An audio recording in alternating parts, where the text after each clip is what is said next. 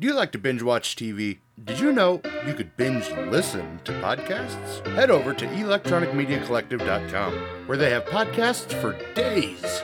You like podcasts about wrestling? They have that. Do you like podcasts about TV and film? They have that. Do you like podcasts about horror?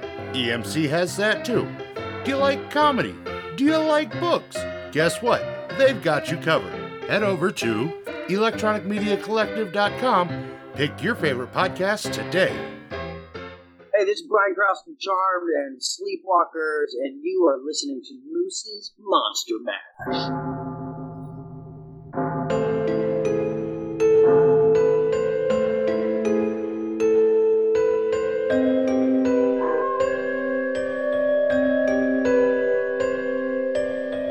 You're listening to Moose's Monster.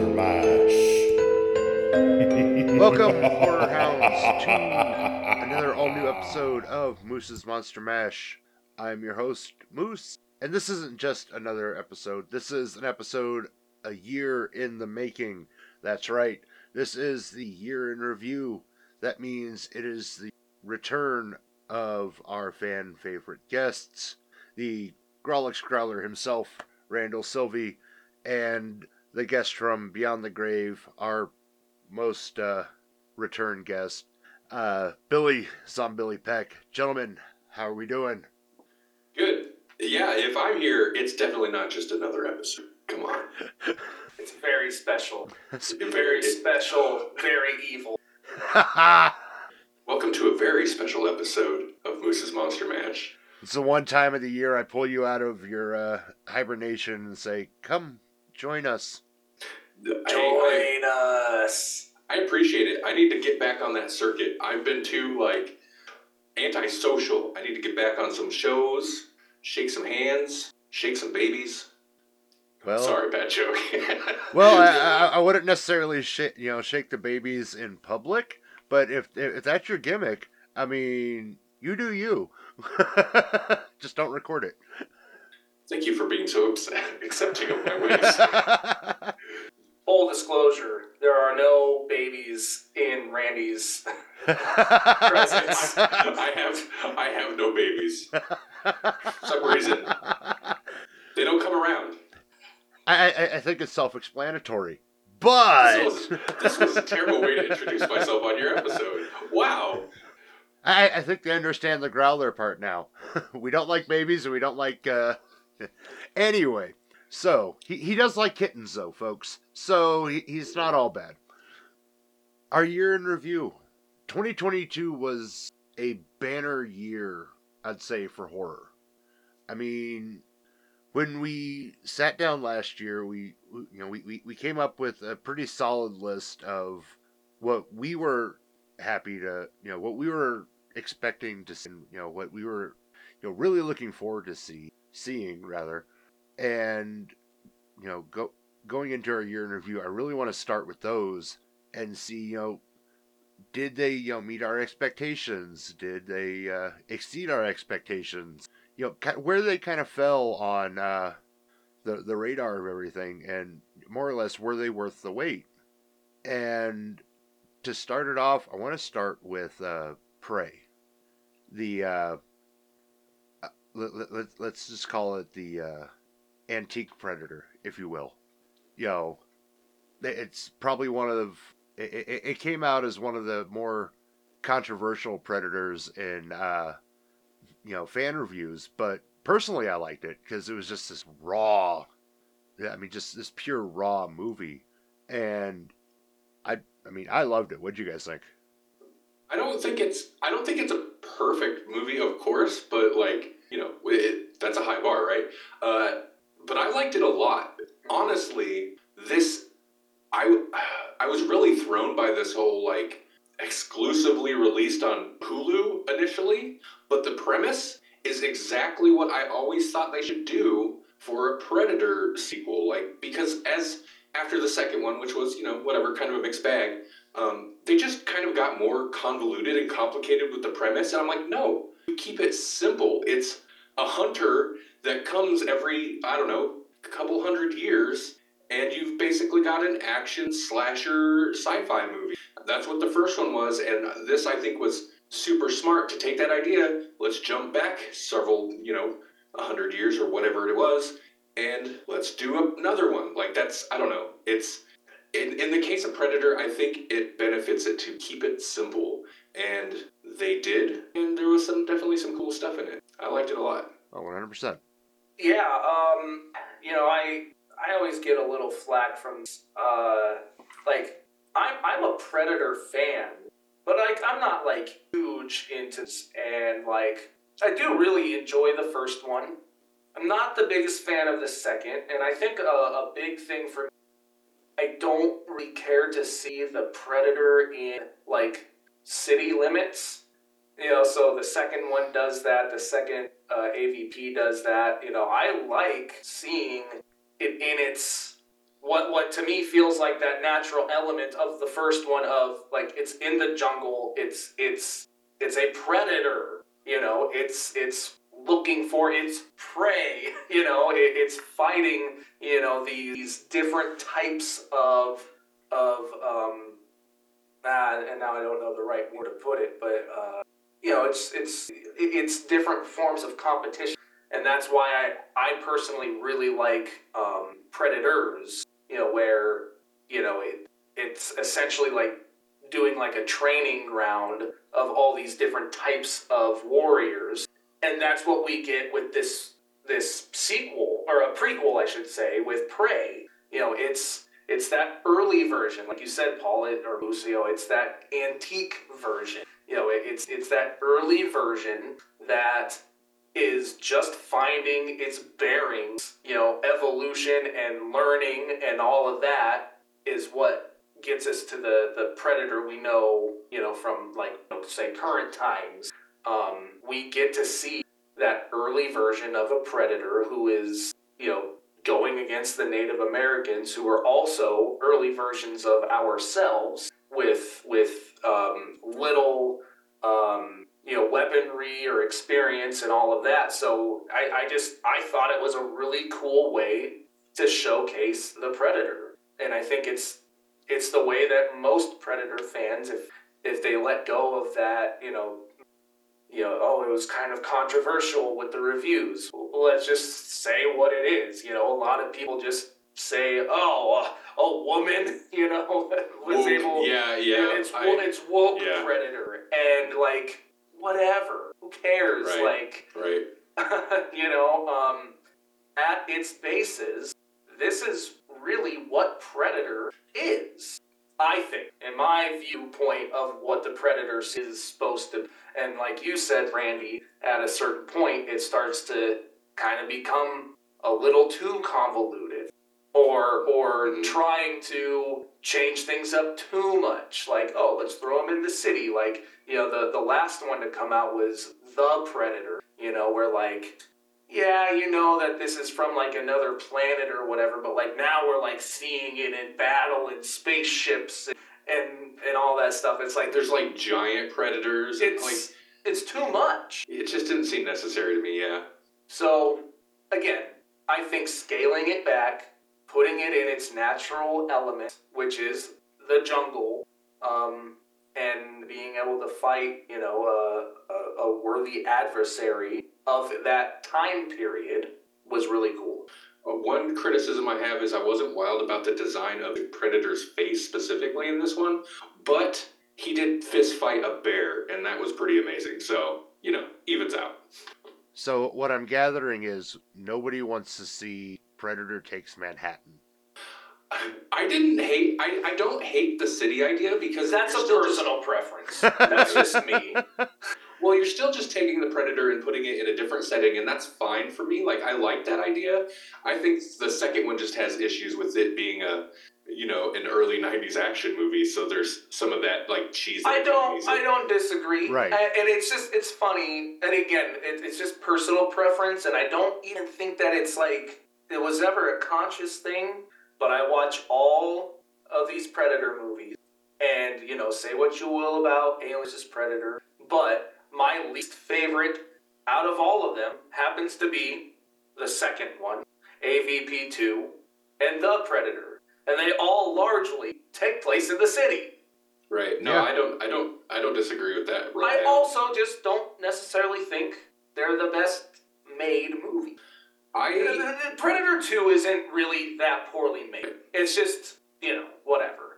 I'm of the opinion the the first one is kind of a masterpiece. Like it's a it's like bona fide classic in my mind. Sure, sure. So, but I'm not beyond. You know. So pr- I Prey does not definitely hit that level, but I think Sure. it's a worthy uh, Yeah. pre- prequel. It's a worthy follow up. Yeah, I mean, I will say one of the best talking points to come out of Prey is people wanting to see Predator dropped off in different eras in history, primarily feudal Japan. Yeah. yeah. Okay. Yeah. I'm down. Like, yeah, I mean, Predator going up against like past. a full blown samurai, I think would be a an epic movie. It just Yes. Yeah, we and and that type of thing again is teased in Predators. You know, there there is like that yakuza member that he squares off against, and like the Predator essentially puts down his weapon, and they just have like a sword. yeah, And so like seeing like a whole movie of like where they learned those tactics would be cool. oh yeah. Well, A lot of lot of Predator talk. oh, 100 percent. By, by the way, I'm sorry, Paul uh, Moose. Before we move on, did either of you guys watch the Comanche dub version? Out of curiosity, Oh, you know, I I heard that they did that. I did not watch it. I did. I, I, I mean, I don't. I guess it added authenticity. It is Sure. still. It was dubbed, so it was. I don't think it originally recorded in Comanche, which is weird. But that's a studio issue. Like apparently the script called for it, but um, cool that they did that. That's the version I watched. It didn't detract anything, obviously. So Sure. Neat idea. yeah. Yep. So we started in the past. Let's stay in the past a little bit longer and let's talk about another one of our anticipated movies, and that was The Northman. Uh, and now we're into some pretty hardcore Viking mythology. It was brutal, but like brutal in a good way. And I, Oh, sure. I, I feel I had to preface because like as soon as it came out of my mouth, it was brutal. It's like, oh no, I don't mean like, oh it sucked. No, I mean it like it was badass. Right. you know, Yeah, and it, like it one hundred like it portrays like when you picture Vikings, that's what you imagine. Well, it should be. Yeah, Um, I I I know a lot of people within, and I I, I use this very loose in big old quotes, Viking culture. uh, I was gonna say the Viking community. Um, and I'm watching it and knowing a lot of those people, I go, oh no, this is this is going to be too out there for them. They're not going to be able to to handle what they're about to see because uh, director and writer, you know, um, Ari Aster, uh, he he did this right, or was it Robert? no, No, no, no. it was Robert Eggers. Robert Eggers. Sorry, Yep. those two are very parallel for me. Right, that makes sense. Robert Eggers is very, um, True to form. yeah, period. He's like um, accurate. He does a lot of research. Um, uses a, a lot of um, you know one of the biggest examples of like uh, when he witch. Um, a lot of the dialogue was taken from actual like diaries and things of that nature from from those time periods and you know so the and that's just keeping it very simple um, the amount of research and, and effort that he puts into making this stuff as accurate as possible is is pretty high up there so um, anyway to me yeah watching this uh, I, I don't know that I would say it's my favorite of his movies, but I, I, I think he did a, a pretty cool job with it. And, and yeah, you know, it's it's bizarre, it's brutal, it's very violent, it, it's it's out there. I think it's very close to you know a lot of what Viking culture was. You know, there's there's kind of my I'm I'm curious on. Okay, so I was super excited because yeah, Robert Eggers, like The Witch, The Lighthouse. Mhm. Uh, he's he's got Nosferatu coming up, which I'm very Yeah. excited about.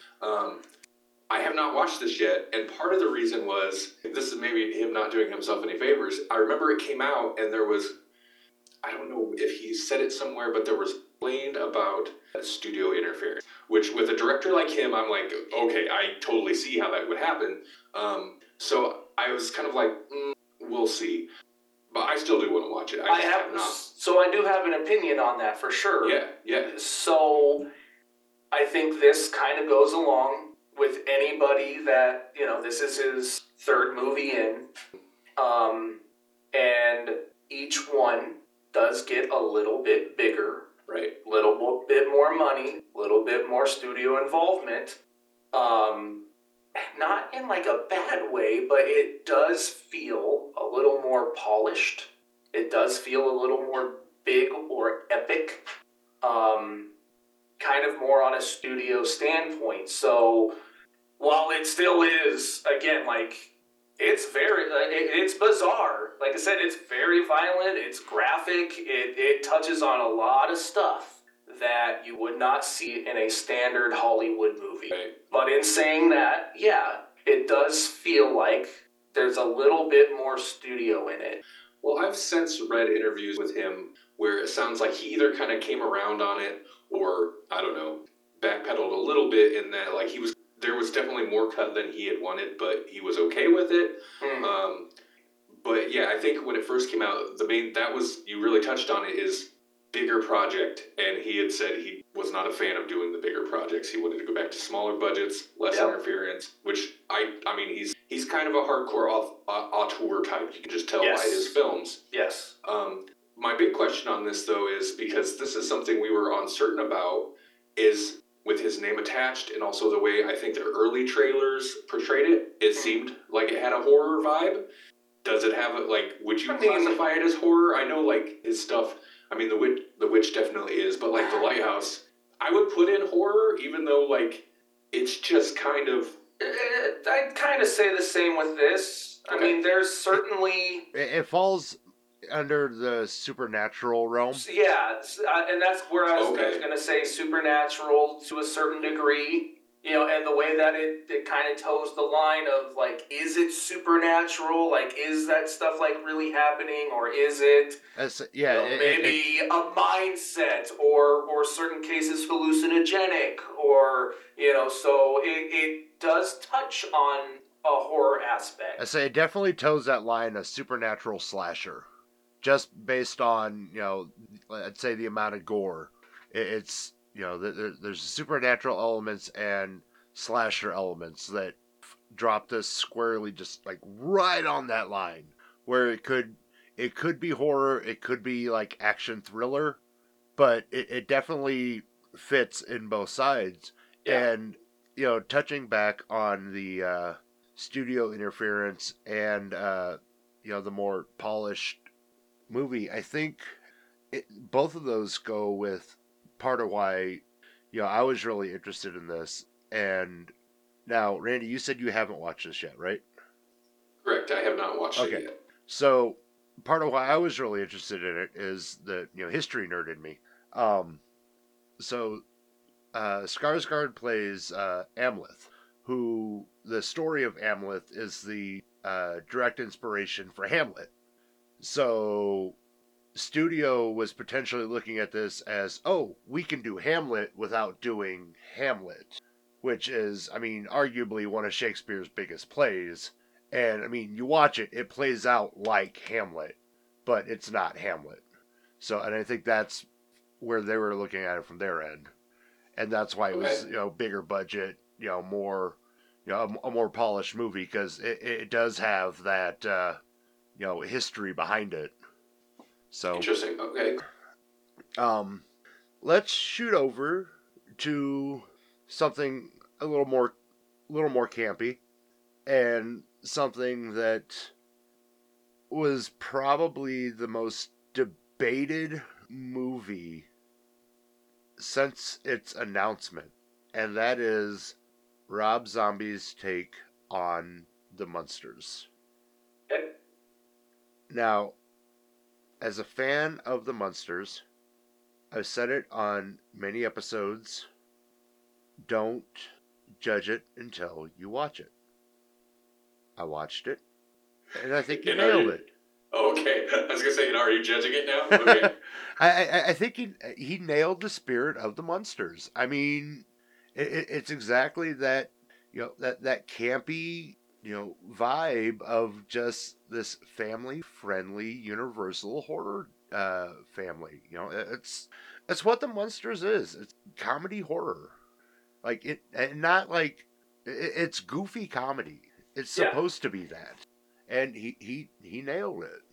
Yeah, it, it definitely had that divisive, uh, you know, crowd on, on both ends. You had the the Munsters purists who were like, "Oh, Rob Zombie's just gonna make it white trash and full of cuss words and this and that," and then you have the Rob Zombie uh, fans who were like, "Oh, I thought he was gonna make it all, you know, hardcore and you know, and and so you you have both camps not giving it a chance. Right.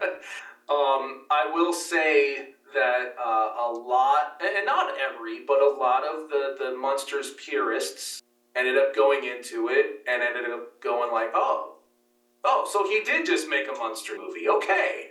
Um, you know, uh, as a as a big fan of both, um, I did enjoy it. Yeah, there's certainly you know, it's Rob's first real time into like doing a, a straight comedy type thing. Um, you know, I think as a big fan of Rob Zombie, um, I do think that uh, some people have a, a pretty good uh, judgment on him that he could use a writer to like polish or kind of rewrite his scripts a bit. Um, but and I think this is a movie that could have maybe used that some. Um, but uh, overall, I enjoyed it. I have not watched it, and I'm not opposed to watching it. Is the production better than that first trailer alludes to? Because I remember being that first trailer is so rough. Do you know what I'm talking about? Or maybe the only trailer? Yeah, I mean, and I get that it's it's gonna kind of I mean it's it's Munsters, it's colorful, it's campy. Plus, you know, he like Rob Zombie used to be uh, was it art designer, set decorator, or something for like Pee-wee Herman's play uh, Playhouse. So set designs are incredible. okay, okay. I just remember something about that first trailer beyond low budget, and I was really surprised at just kind of how shoestring it felt. So I was just wondering like how the production on itself was. So I have I have many uh, opinions on trailers, Sure, sure. I mean, and I will I- concede that it's not fair to judge a movie. It's not. Don't judge a book by its cover. Don't ju- judge a movie by the trailer. and I I think one of the and the reason why I bring that up and to to get to your point, Randy, is it's difficult to judge early versions of trailers. Right, right. So like one of the the best examples I can use is like um, Avengers Infinity War. Very first trailer comes out and the comparison Thanos in in what he looks like in that very first trailer versus what he looks like in the movie are different. He in the movie his face is like incredibly textured like you can see like every wrinkle like hair you know follicle like all this stuff. You don't you don't see that in the first trailer. It looks fine but it looks cg you all those months later after it's been able to continue being worked on there is a big difference in the quality of how that looks. Um, so with, with this the biggest complaint that i heard was like how they felt like the voiceover, um, like the narration in the trailer seemed like really odd, really wonky. Um, and that's not that's not how the moves played out. right, right. Um, and yeah, there's gonna be some stuff that looks cheap, but that's on purpose. Yeah. You know, it's it is still supposed to look like you know a set that came out in the '60s or whatever. So um, it is going to still have like kind of a look, but no, I I think if there's anything like if there's anything that people are going to dislike, it's you know character portrayals or or anything like that. If if overall, to me, I think if if someone has an issue with set design uh, and all that, like they may not quite get. It. I'm not saying that that's not what you know. That's what you were doing or anything. No, yeah, yeah, yeah. Um, the production is there. It all I think- it's all authentic. It looks good. Okay, I think you really hit on with like, and this, it's such a like. Of course, this shouldn't necessarily reflect on the movie, but the wonkiness of the voiceover in the trailer. The trailer felt amateurish in a way, like just in its construction. That it's like, yeah, well, either Rob Zombie cut it together himself and was like, "No, I'm to do it," or the studio just had no like um, confidence in the project, and they're like, "We're not going to throw any." That's how, what it read like to me. We're not going to throw any money at it. Which again, I mean, to, it almost touches back on the Northman. Like I don't, what the studio thinks is going to be a hit. Like it doesn't, you know, uh, that doesn't really concern me. Like of course they kind of undermine themselves sometimes, but Sure.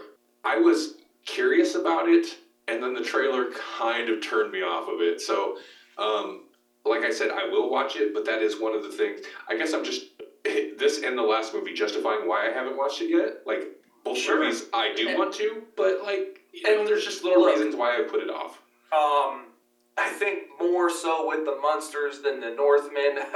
um, there's certainly like if there, there's certainly reasons for people to not in, like I totally get it. you know one of my biggest things like I you know pretty universally people think that Daniel Roebuck did an amazing job as Grandpa Munster. Mhm. Um, and then, you know, so Jeff Daniel Phillips played Herman Munster, and Moon Zombie played Lily Munster. And um, I know that there's a lot of people who just don't care for Sheri Moon Zombie in general. Um, there's a lot of people that, and, and myself included, very much felt like, oh, wow, she actually did a really good job capturing Lily Munster.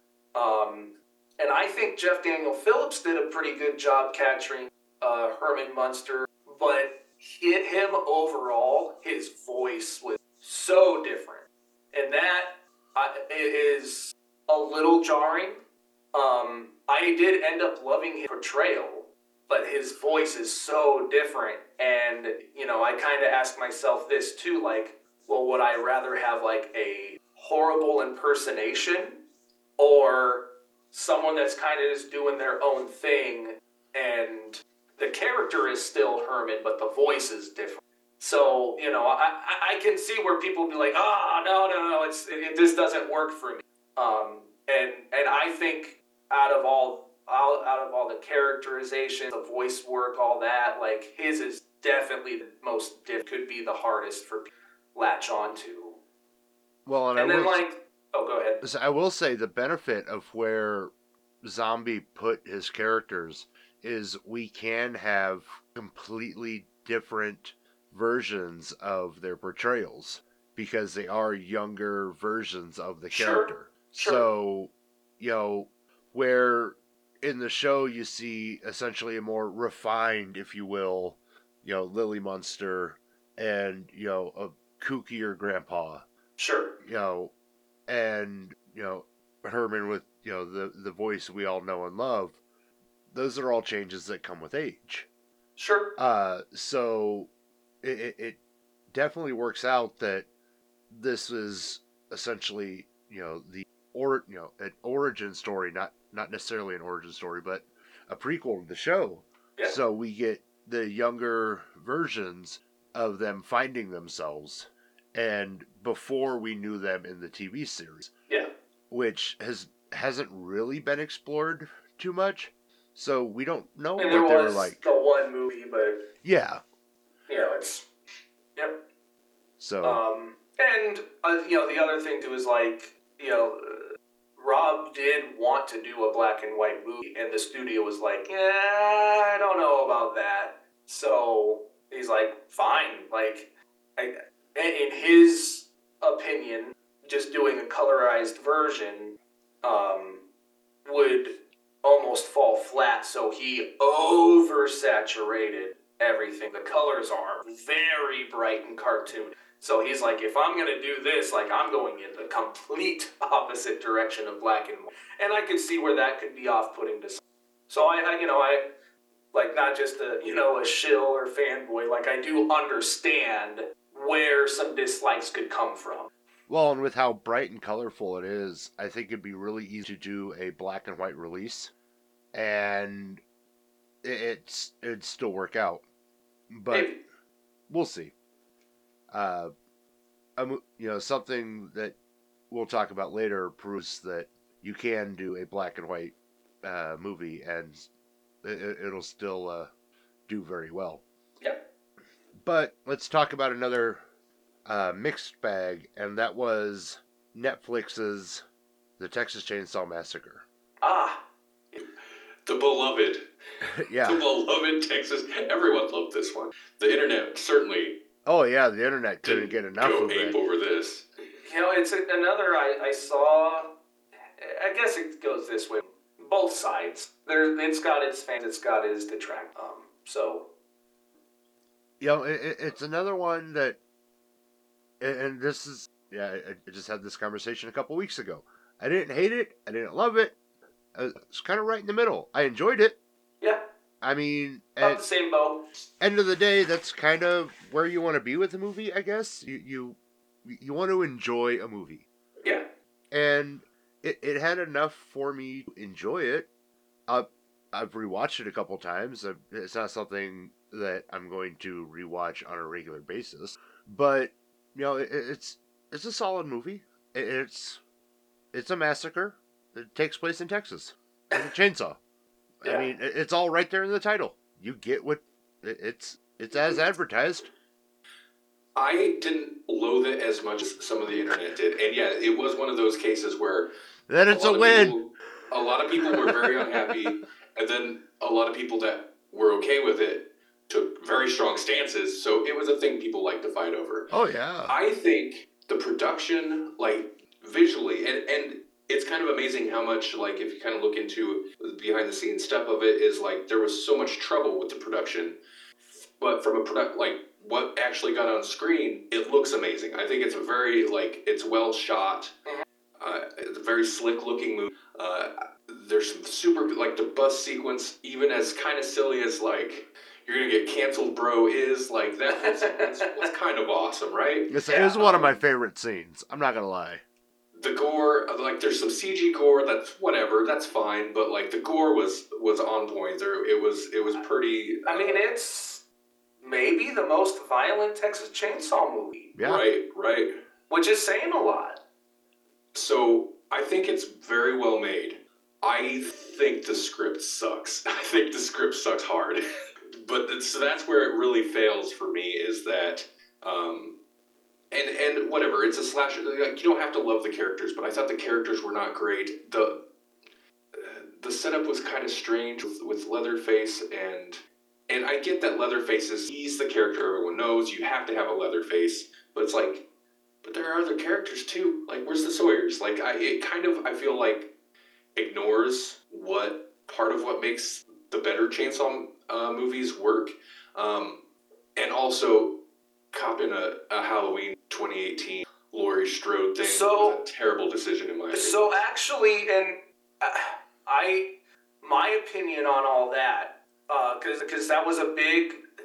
Um, let me take a couple steps back. So you mentioned, you know, the script and and I, I agree. Like, the movie thought it was more clever than it really was. Yeah. Y- yeah, yeah, that's a good way to put it. I think it was on the right track of like where it was supposed to go. Um, and the Laurie Strode thing, and a lot of people like got upset with it. Was like, oh, they brought Sally back. You know, they brought this legacy character back just to like just get off like right away. Um, and that was kind of like the the big thing to me was that it was um showing that like because I know I'm kind of you know stuttering over all of this. Um, she says something like, "You don't remember me" or something like that, and then just like gets killed. And like that's the whole point. Like fuck no, he doesn't remember who you are. Right. like who you are does not matter. Nothing matters to him other than family. And that's like how like cuz aren't they aren't they on like some sort of transport bus or something at the beginning or or what what am I thinking? It, it's the it's the the setup is just the like the When they all get into the house. influence. Yeah, like they Right. they're not he's not bothered by anybody. He doesn't like he's not trying to kill anyone. He doesn't care. It's not until they It's like caretaker Yes, dies. and then that's the Saw's family. That's the Yep. whole Yeah. point of of you know that they've beaten into our heads for forty years. Texas Chainsaw Massacre is all about family. Right, right. Leatherface does not care about you. He does is not bothered by you. He doesn't care. You got away from him 40 years ago. If you're black, if you're gay, if you're any of this stuff, and you this could is where piss in his Cheerios. this is where the, the script thought it was more clever than it really was. Like it's including all this stuff, and I get it. It all makes sense to me. Right. The delivery of isn't the Yes. greatest. Yeah, I think that I think that could be done, right? And I, I totally agree with you. And I even like that idea of like she's kind of, of course, been ob- obsessed with this, Yes. and then just to be crushed with like the fact that he doesn't even remember her, and like of course, as you said, of course he doesn't. Why would he? Um, I and and I think doing the whole legacy character is that's fine, but it just felt so kind of hollow and like ham-fisted and just kind of shoved in there sure. conceptually not terrible, but like d- she spends most of the movie just like going there and then looking at pictures the uh, pictures of the cast from the original movie to remind you who she is. It's Yeah. like you don't need to do that three times. We get it. Right. We get The it. concept pretty good, I think. Right. Right. The It- like, it delivery. I even like that they killed her off. Uh, even her death was a little hammy. Like you took a chainsaw through your torso. Like I, I gonna lay there and to, like deliver a shotgun to this chick who's not gonna like utilize it well anyway. But I even like that they killed her off. That's that seems that's kind of a thing that in my mind separates Texas Chainsaw from Halloween. If you're gonna do legacy character, legacy character, Halloween like kind of gets hung up on it for better or worse. And we Yeah. I'm sure we'll talk about that later. But Texas Chainsaw, if they're gonna do that, they're then gonna brutalize that legacy character and and knock him off because that's Texas Chainsaw. It's kind of it's it's gritty, it's dirty, it's greasy. That's how it does. One hundred percent. Now, moving into a little bit more polished one. Let's talk about Nope. Akira slide. Akira slide. That's all I gotta say. huh? There's okay. So do you know what the Akira slide is? It's something that gets replicated a lot in animation. Oh no. Okay, okay. It doesn't matter. For those who know, know there's an Akira slide in this movie, and Jordan Peele is super excited to be able to do it. It's just it's the shot of the motorcycle sliding sideways away from the camera. Um, it's kind of a famous shot from the anime Akira, and uh, you see it used in animation a lot. But he got to do it in live action. He was super excited. It's just I guess. Moving on. Nope. now, th- this goes back to, uh, you know, you know, Randy, you were talking about the Munsters trailer. I was w- when I saw the second trailer for Nope, I was a little uh, annoyed that they kind of gave it all away. It's Mm, like the I first agree. trailer, it, it was still mysterious or something in the sky. You're like, oh, cool, what is it? Second trailer dropped, you're like, oh, it's aliens. Well, shit. You watch the movie, okay, it's aliens, but holy shit, is it more than that? And which is again why don't hang your hat on the trailer. Uh, but no, it was a very well laid out movie, you know, and as, aside from the aliens, it, it felt very real. I mean, it, it was 100% a this is how you would react in this situation, and it was fantastic. Jordan Peele knows how to like construct great sequences. I mean, he's clearly like a film nerd, right? Like he knows how to put together good sequences. He's got good taste. this and and you know, Get Out was great, but this might be my favorite of his movies so far. And it's it's it's interesting talking to like Melanie, uh, my girlfriend and co-host on Grow Out's podcast. Um, I think she'd probably argue that it's not enough of a horror movie, but I feel like it's a horror movie for the big first chunk, and then once you get like the full reveal, it goes like Western adventure, which is such a weird turn to take in the third act, but that's kind of where it goes. Um, the only kind of thing that bums me out a little bit about this movie is I know there was a ton of stuff, like there's a whole subplot tying to, I can't remember his name, I'm going to call him Glenn from Walking Dead, Oh, sure. um, tying to his backstory, which also is great. Although, if you think about it, that whole thing, like, it's super cool, gives the movie a lot of tone, just that whole, like, backstory and setup. But if you think about it, it's kind of super disjointed from the rest of the movie. Like, it doesn't, in a way, make sense. Um, but apparently, there's a whole bunch of stuff from that cut, and so I kind of wish Mm. that was there. He said he's going to take that story and maybe hold that back and use it in something else. But um, otherwise, yeah, I thought it was super cool. I thought it was good. I hope so, because I, want to see more about the murdering chimp. Right, right. Well, there was this whole character who's in, like, I kind of fell down a rabbit hole one night about it, uh, who's in the trailer, like an early trailer that's never in the movie. And apparently he's like, they had this whole, like, stalker plot line with um, the girl from the show who you see later who had had her face ripped off by Yeah. a chimp. You see her later at the rodeo. Um, there was this whole subplot about that. So I don't know if that would have made it feel more disjointed or tied it better together, but, you know, either way. Yeah, no, that's I, I didn't actually know any of that. Yeah, no, I another movie. I mean, look, a lot of this stuff. You know, if you heard me on here before, I, I typically lean more towards the positive of things. I enjoy a lot of things, and yeah, this is another one that I just I enjoyed. I think Jordan Peele is very creative. He offers a fresh voice to the genre. You know, coming from uh, from obvious uh, fan uh, background, but you know his comedic background and all that stuff. Just, I, I think it all just it, it- it's a nice mixture of things that that adds to uh, you know new new creations that we get out of him, and um, you know I, I can't you know this is a, a preference thing, and I get it also. Like I suppose maybe like I didn't love that like the the alien aircraft that actually was just the alien, I guess, was like a giant hot air balloon, you know, but like I guess it represents I don't remember some type of fish or flower or some shit that I don't remember like, you know, it's an allegory for something and you know, I don't I don't remember it, but you know, and I didn't hate, you know, the way that it was either, but it's like, oh, okay, so that's that's what it is, huh? The main thing I didn't like about the design of that thing is the perfect square mouth. There's no organic things that make perfect squares, and I was like, Mm, that's a weird choice, man. I mean, I guess it's an interesting visual, but it's such a weird choice. sure. The, But it didn't take me out of the movie or anything, or like, oh well, that thing looks stupid. This movie sucks. Because I know people that have felt that way too. Like, right. oh, it's really cool, cool. Oh, oh, wait, oh, that's that's it. Well, screw this whole movie then, I guess. to uh, briefly touch on current events, uh, some people on the internet have been commenting that uh, Peele uh, predicted the uh, spy balloons.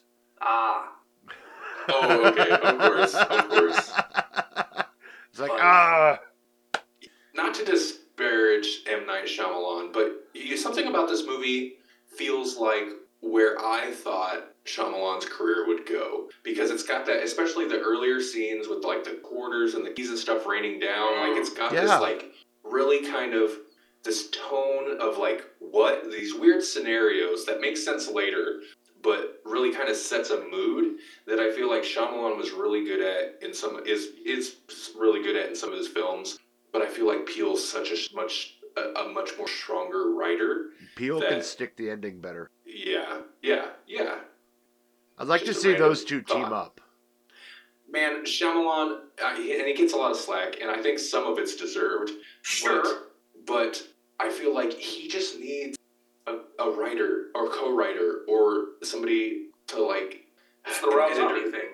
Yeah. It, oh, You yeah. know- One hundred percent. Great directors, but man, they need somebody to help them polish those. and, and they're right and I, same thing with zombies same thing with Shyamalan like I don't know necessarily and this actually does equate some to Shyamalan I don't necessarily think that I would love to see them direct somebody else's script because I think they have Sure. incredibly unique voices and visions they need to write their scripts and again have somebody then kind of you know pick somebody up the they'll listen to that also has like a good sense about who what their voice is, but also like maybe what their weaknesses are. Yeah, because like help. look like the last Airbender or uh, uh, the, the Will Smith Earth whatever that movie was called like those are not Jordan or sorry M Night Shyamalan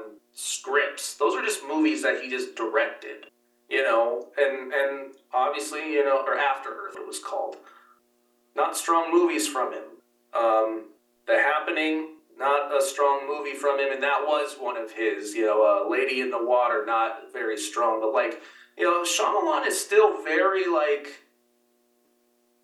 I know this actually. This will probably lead towards what we're looking forward to for uh, for 2023 movies. Um, so it, it can be touched back then, but um, Shyamalan, uh, I think, was going up with those budgets, more studio involvement, all of that was not really helping his case much. right. Because you look at those first three, four ish movies, you're like, oh, okay, but then it still it starts to get a little more. The stakes are bigger. The the the ideas are bigger. The budgets are bigger. Not quite working out. He's scaled back again. His last several movies have done pretty well. Right. So you know you learn from your mistakes.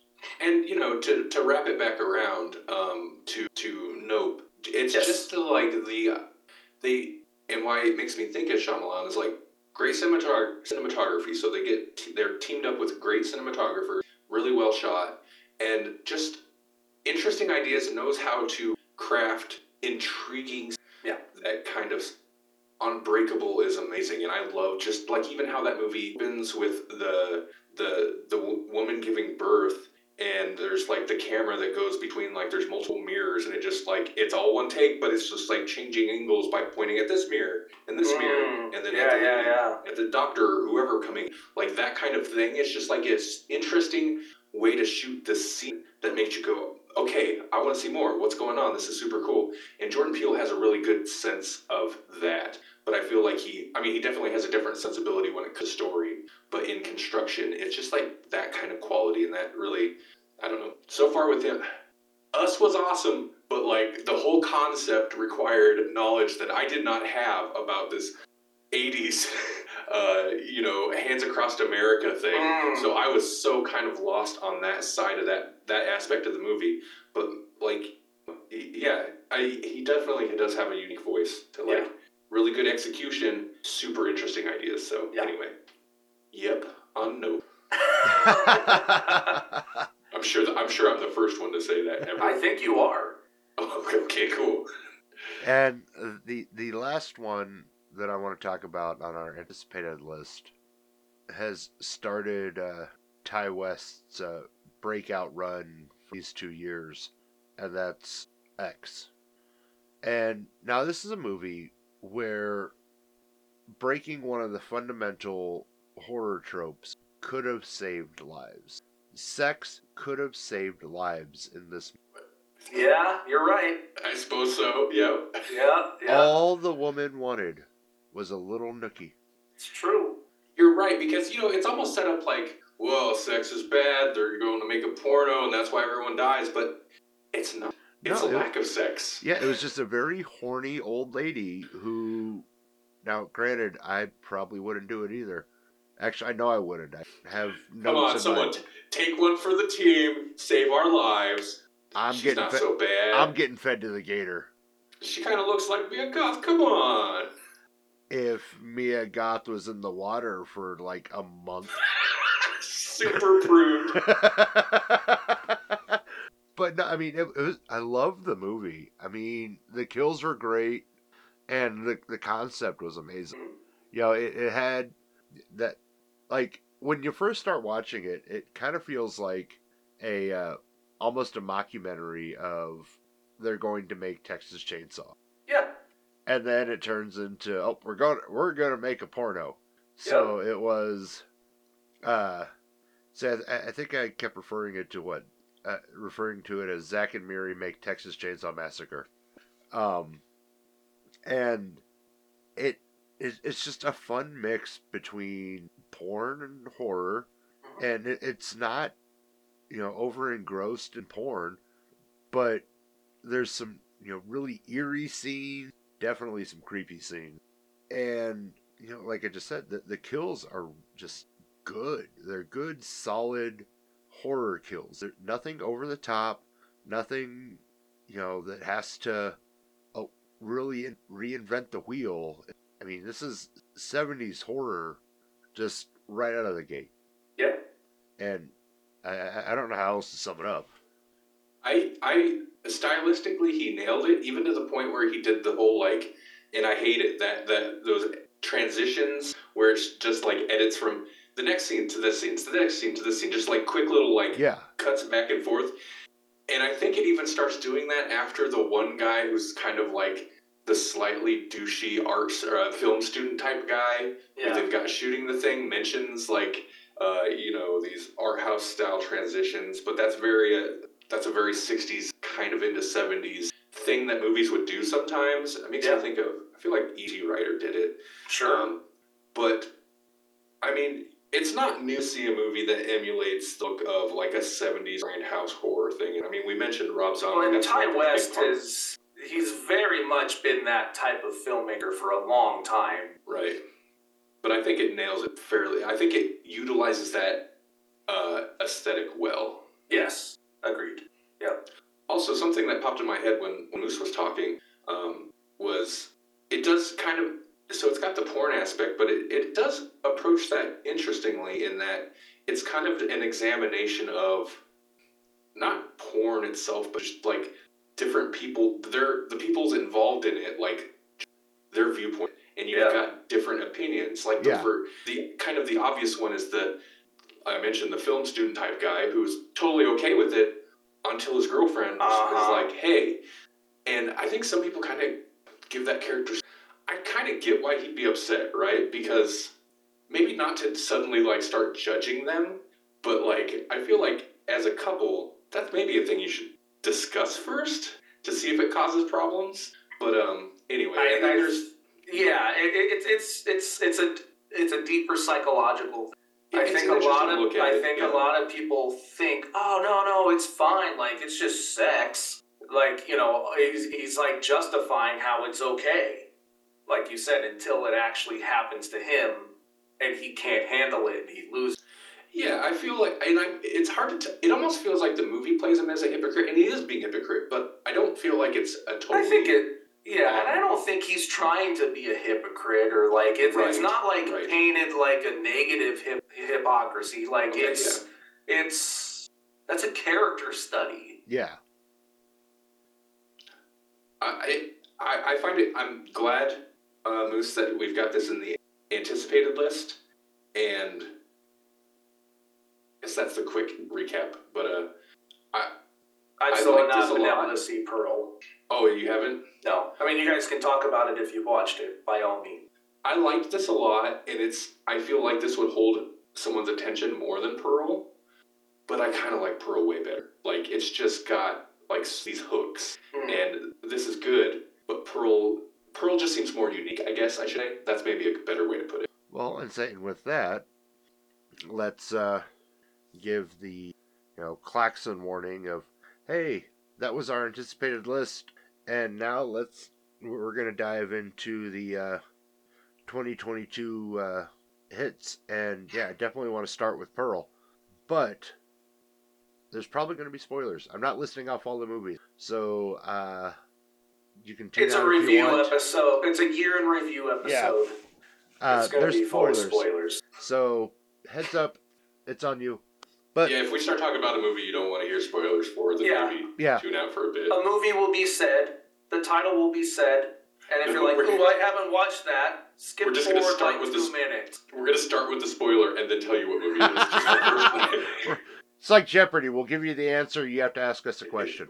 Uh, but Pearl, oh man, you know, I mean, I didn't realize that they were going to, you know, he was it was going to be both of them in the same year. So It's crazy.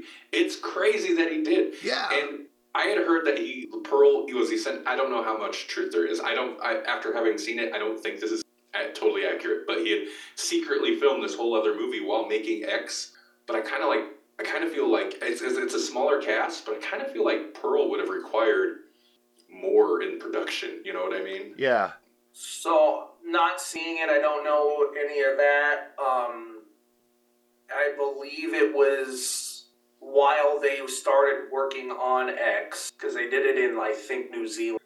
Um, as they're working on that, and that main actress, that's that's Mia Goth or whatever. Yeah.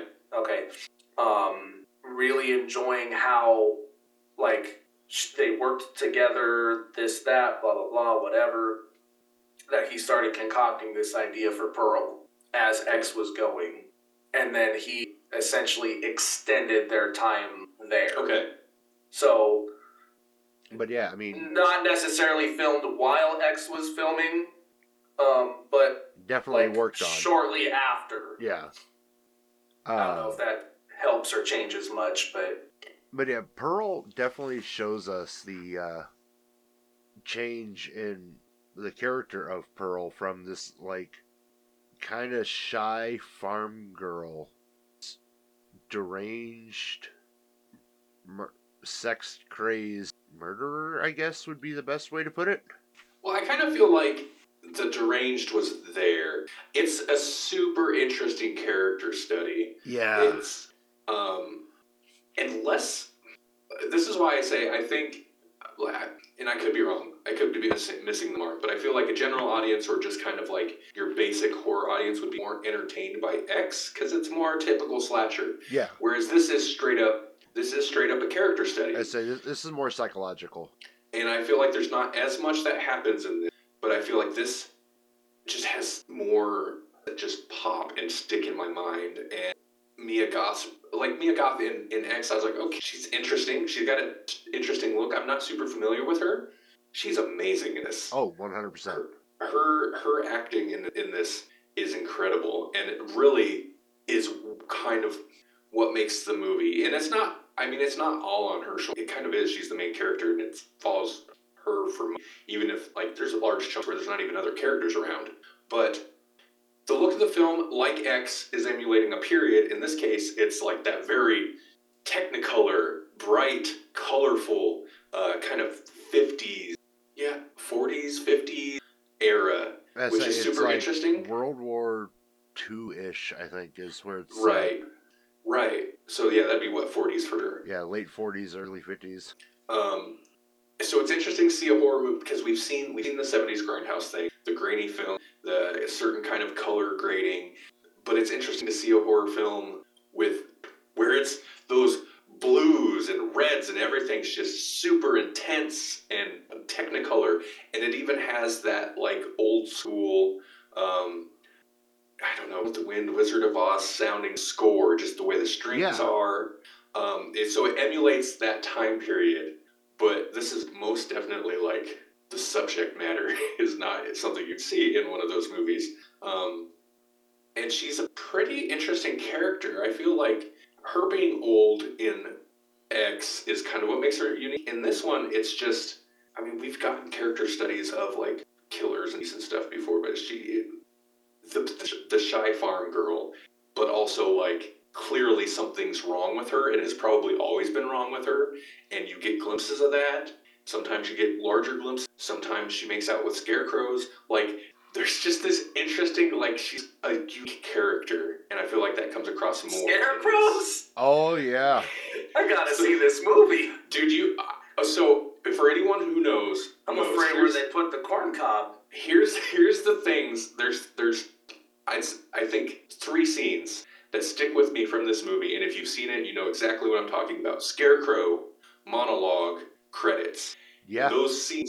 inc- the credits are incredible i'll just say that like All right. she's amazing I say and this also doubles as a pandemic movie because Ooh, there, yeah. there was the flu outbreak that took place. So you also see the paranoia of essentially what we just went through of don't accept things from other people right now and there's people walking around in masks and you know everything that we just went through in 2020 uh, essentially what almost 100 years ago. Like to the extent that uh pearl's i think sister-in-law gave her a ham and it got set out on the porch. And through this movie and this is what sticks with me you watch this ham like deteriorate and get like maggot infested. And it, you just get watch this thing decay and just keep uh rotting it's like this is kind of intense. And it's i mean it's al- also not necessarily subtle but a nice like that is I, I uh, that is pearl's like mental state degrading. Yeah.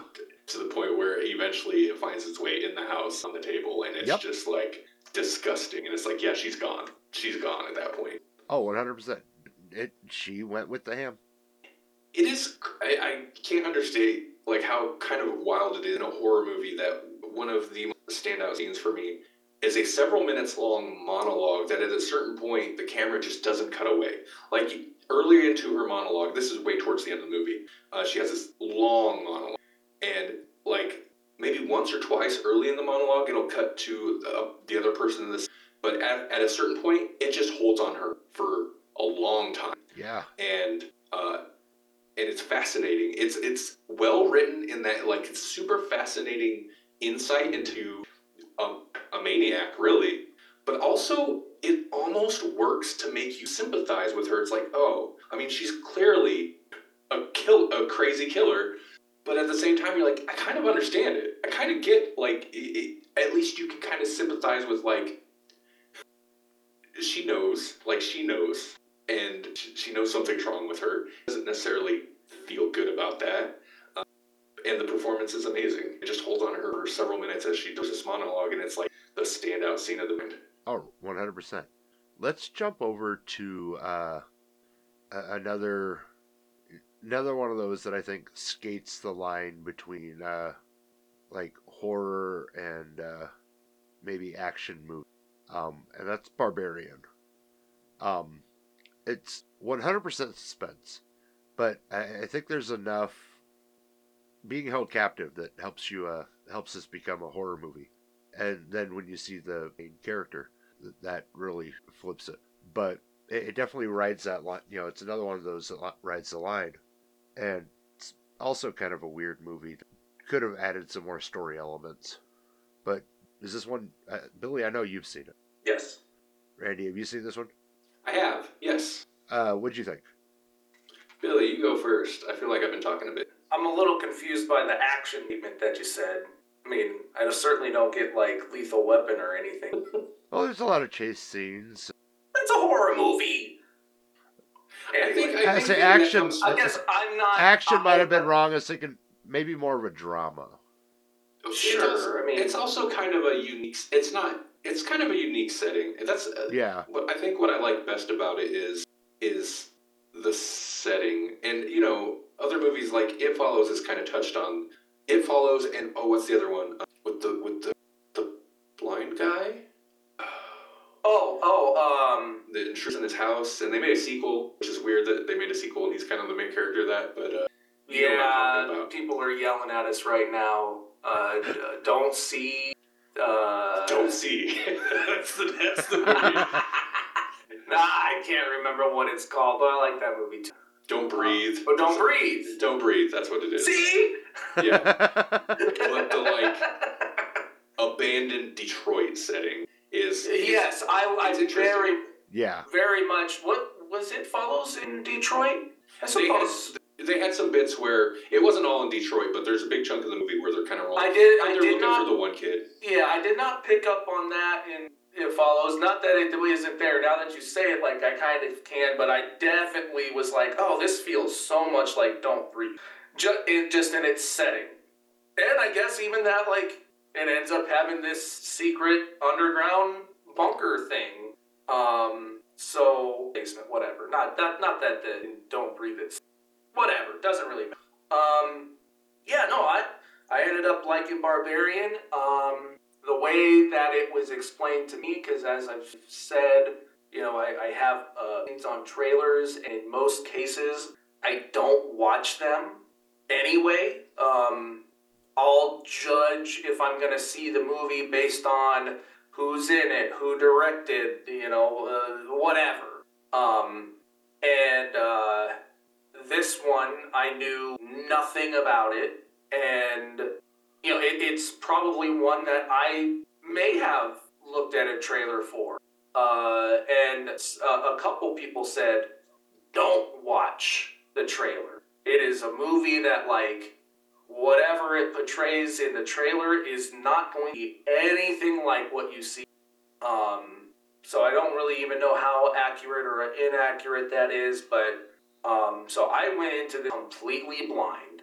Um, and uh, yeah, I you know I ended up enjoying it a, a lot. Um, you know it the the shared Airbnb uh, scenario like definitely you know starts getting you like ooh you know what's uh you know what's Bill Skarsgård you know Pennywise you know what's uh what's he gonna do? Is he actually a is he a good guy like he says? Is he a bad guy? You know what's going on? You know, um, and then it cuts to the the Justin Long scenes, and it's like a completely different movie at that point. It's like, well, what's this have to do with anything? Yeah.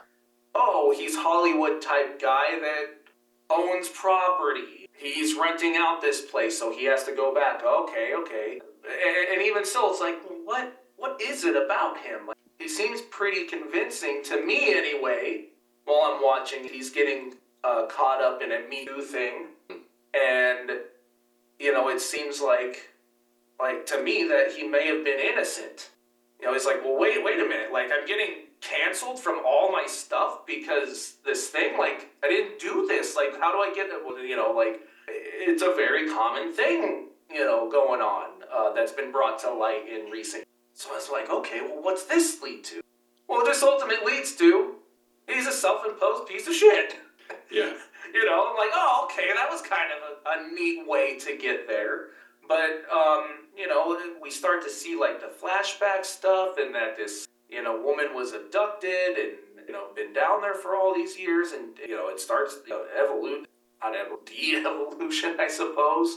Um, child after child after child, all this stuff. Like I don't know, it it definitely ended up being like just things I didn't expect, and um, again had no idea that it was going to go to these directions, and I don't know, I liked it. Yeah, th- this is a movie that I also I, I might have checked out the uh, the trailer, but it was word of mouth. Like I kept hearing about this barbarian, and it was getting high praise. So I went into it, you know, like virtually nothing. I do like the Justice Justin Long, the double twist. The first twist that like, oh, this guy's in here. Now we're following him, and like, Yeah. what? okay.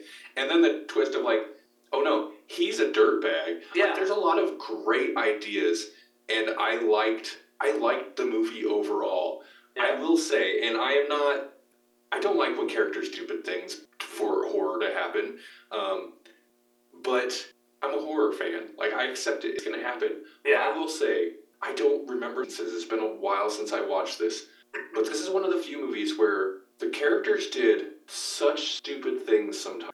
I was pissed off. I it actively made me mad, and at a certain point, Melanie and I were both watching it, and we're both like so irritated with these characters that I was like, I don't, I don't think I like this. I don't want to watch this. I, we kept watching it, of course.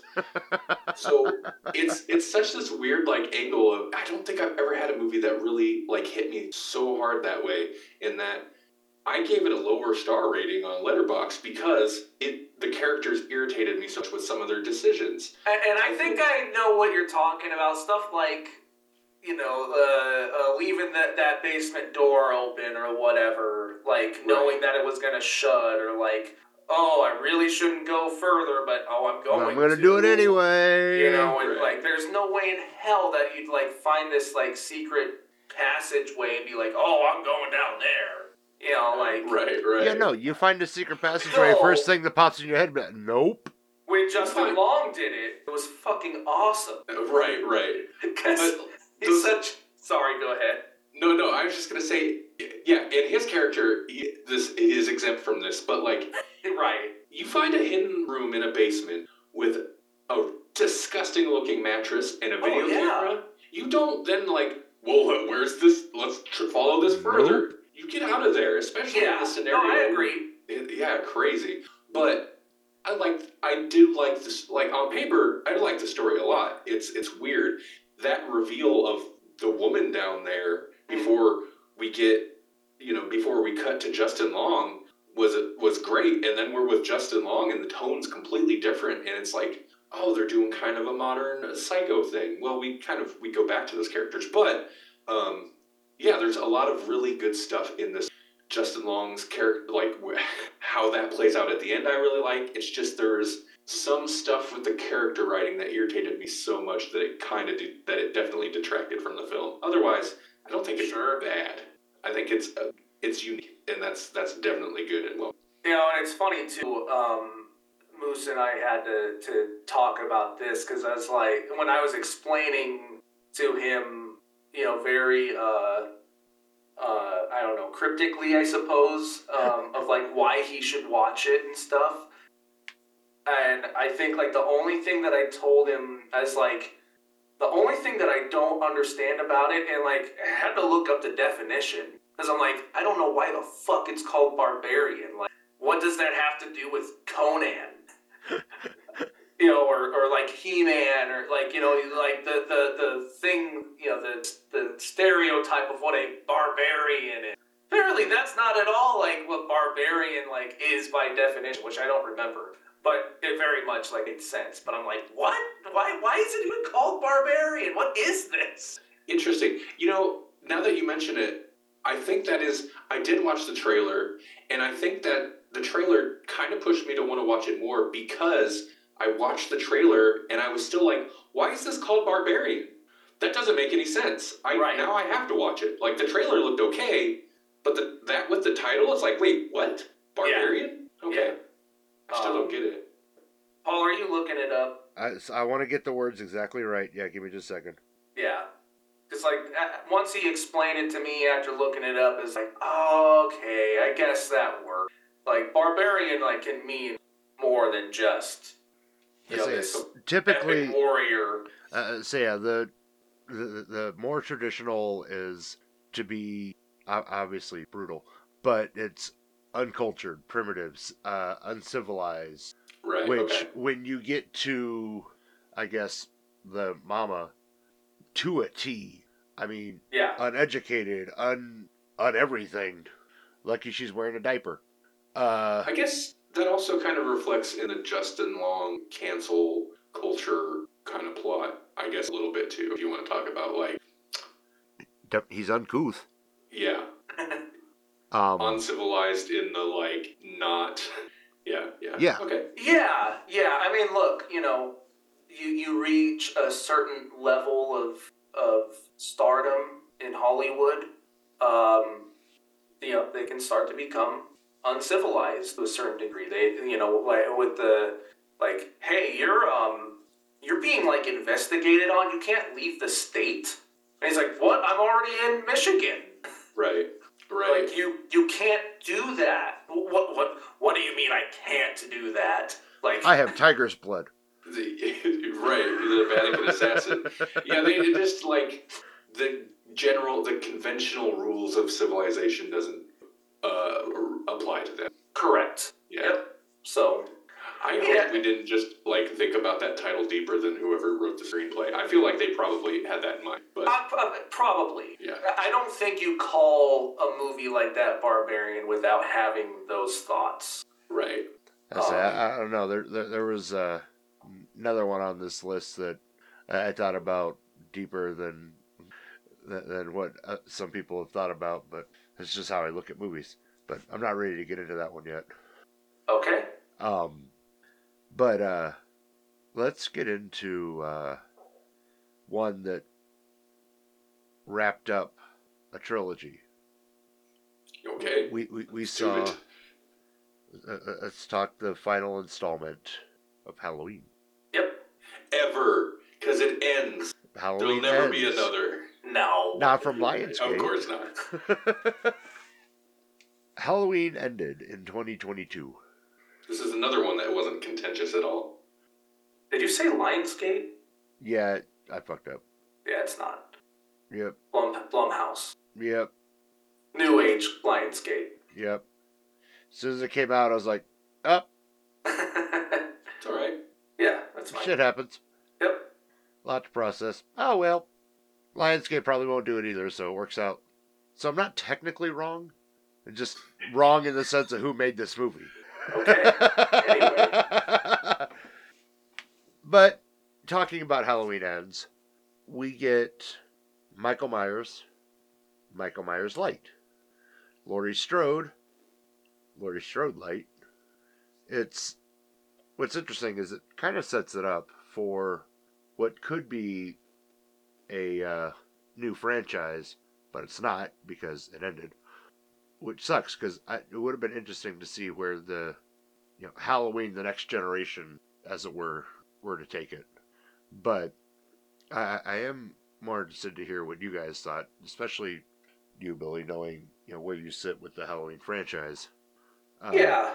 So Um, it's my least favorite of the new three, but I will say that I I enjoyed the deeper meaning of it more than I did the movie itself. Um, and I think something that a lot of people missed from it was um, society creates its monsters. I think is the the larger story being told throughout these. Um, the first one, Michael Myers has been in this um, psych ward or mental, whatever you want to call it, mental institution. Uh, you know this, you know, for thirty five years or whatever it was. Um, he has essentially been fine. When the podcasters show up with his mask, they kind of start poking the bear a little bit. That's when things start to happen again. Um, that's where the strength comes from. His his strength, his power, his evil comes from the power that society gives to him. And the second one, I know people, you know, complained about like at the end of the movie, you know, like the entire town is beating the shit out of him. There's no way that he can overcome this. How is he surviving this? How is he not harmed? It's because that is a lot of of power, you know, that these people are are giving to him. The third movie, some time has passed. He is weaker. He is dying. Um, the kid, I forget his name. Uh, you know, the main guy that starts to make his Yeah. transition. Um, tragic event happens. Not really his fault, but he gets blamed for it. Society turns their backs on him. He starts to become, you know, they talk about how like Michael Myers like transferred his the evil to him, like, uh, and I suppose maybe that's part of it, but like. Michael Myers was becoming weaker and dying because nobody cared about him anymore. They now cared about this new guy who was now like becoming the evil. That I think is what the big story being told is. That's the deeper meaning these movies is you know, it, it's what does society do? Um, and you know, if I, I don't really care to use the term of woke, but I think this is more woke uh, in a sense that than people would think, and not woke in the sense of oh they tried to you know you know put you know gay characters or or you know anything like that. Like woke in the sense of like the like, look at where we are with you know things and, and I, I know i'm like going on and i'm getting deeper but look at where we are with you know we we often ask our ask ourselves like were things this bad back then well yes but we didn't hear about it all the time now we have social media everything is there we perpetuate everything the the littlest crumb of something gets turned into the biggest thing we as society make it worse. That's what Michael Myers is in all of this. The moment that he's getting forgotten, and that that's kind of been told. It's been a story told a little bit with like Freddy Krueger. You know, he's been he's been lying dormant. He needs the town to feed on. He needs people talking about him so he can start going back in their dreams. It's kind of the same thing that's being told here with Michael Myers. He needs the evil of people to build him up to do what he does. And they transferred that over to, to New Guy. So, anyway, agree, disagree? No, makes Uh, sense. no, yeah, yeah. No, yeah, I agree with your assessment of, of like the things behind it for sure. Um, I would like this movie so much better if Laurie Strode wasn't in. it. And that's like it, it's so interesting because like I feel like they they hung it out on like they hung the hat on like the final confrontation between Laurie and Michael. But for me, Yes. that's like the least interesting thing about this movie. In fact, that kind of ruins what they were doing. Agree. But also, it following Halloween Kills hurts this movie a lot because Halloween 2018 and Halloween Kills was continuous story. The fact that we don't get Corey, Corey Cunningham, That, yeah, yeah, yeah, there we go. Thank you. the fact that we don't get his character, like it, it would help if he even just in the background popped up in the other movies because of how tightly woven the first two movies were I agree. and the way Halloween ends ended, where you know kill off the one lady, he's stronger than ever, and uh, Laurie's good. He's good. She's gonna get him, and then we go into this movie.